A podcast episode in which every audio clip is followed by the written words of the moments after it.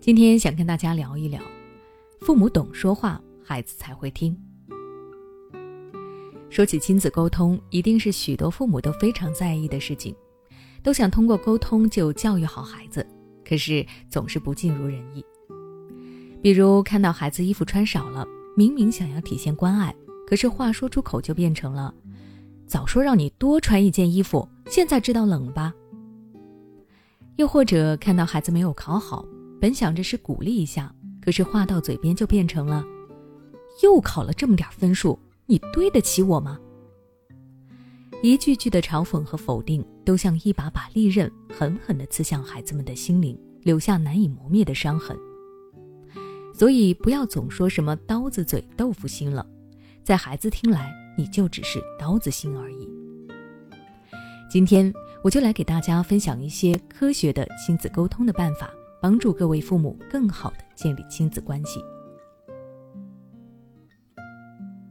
第一，给出替代方案。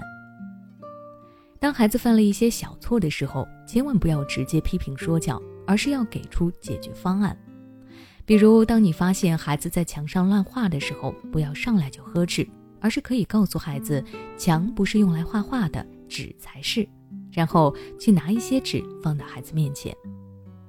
有时候孩子不是故意犯错的，他只是不知道什么该做，什么不该做。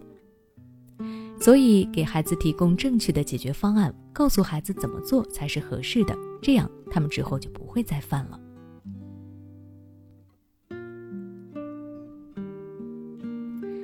第二，调动兴趣，迂回引导。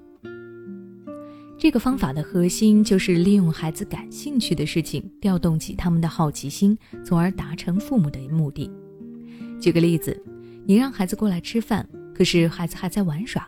这个时候，你要是大吼一声，孩子也可能会过来，但一定是不情不愿的。但如果你跟他说：“今天每个人的饭碗都不一样哦，你看看你想吃哪个饭？”当孩子听到这样的话时，好奇心就会驱使他们过来瞧一瞧。这个时候，父母再顺势引导一下，就可以让孩子乖乖吃饭了。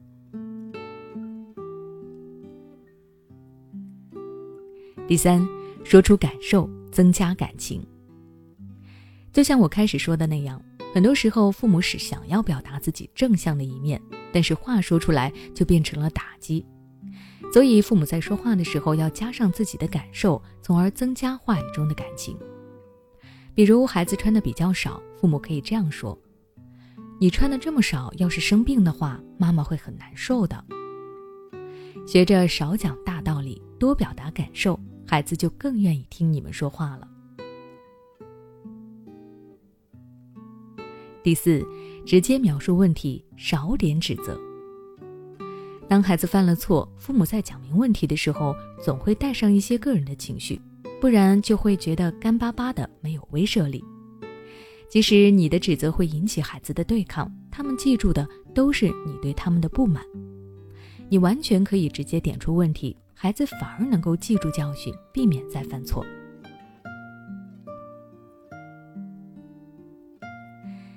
第五，提供选择。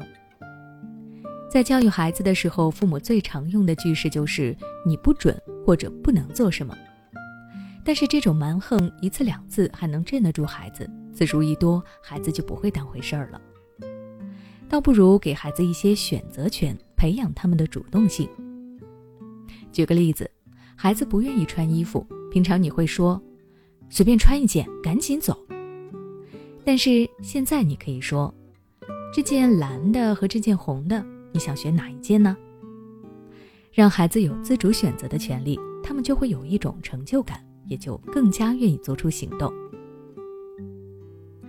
有句话说得好：“每一个孩子都是站在父母的舌尖上舞蹈。”父母的每一句肯定都会成为孩子成长道路上的一盏路灯，指引着他们前行。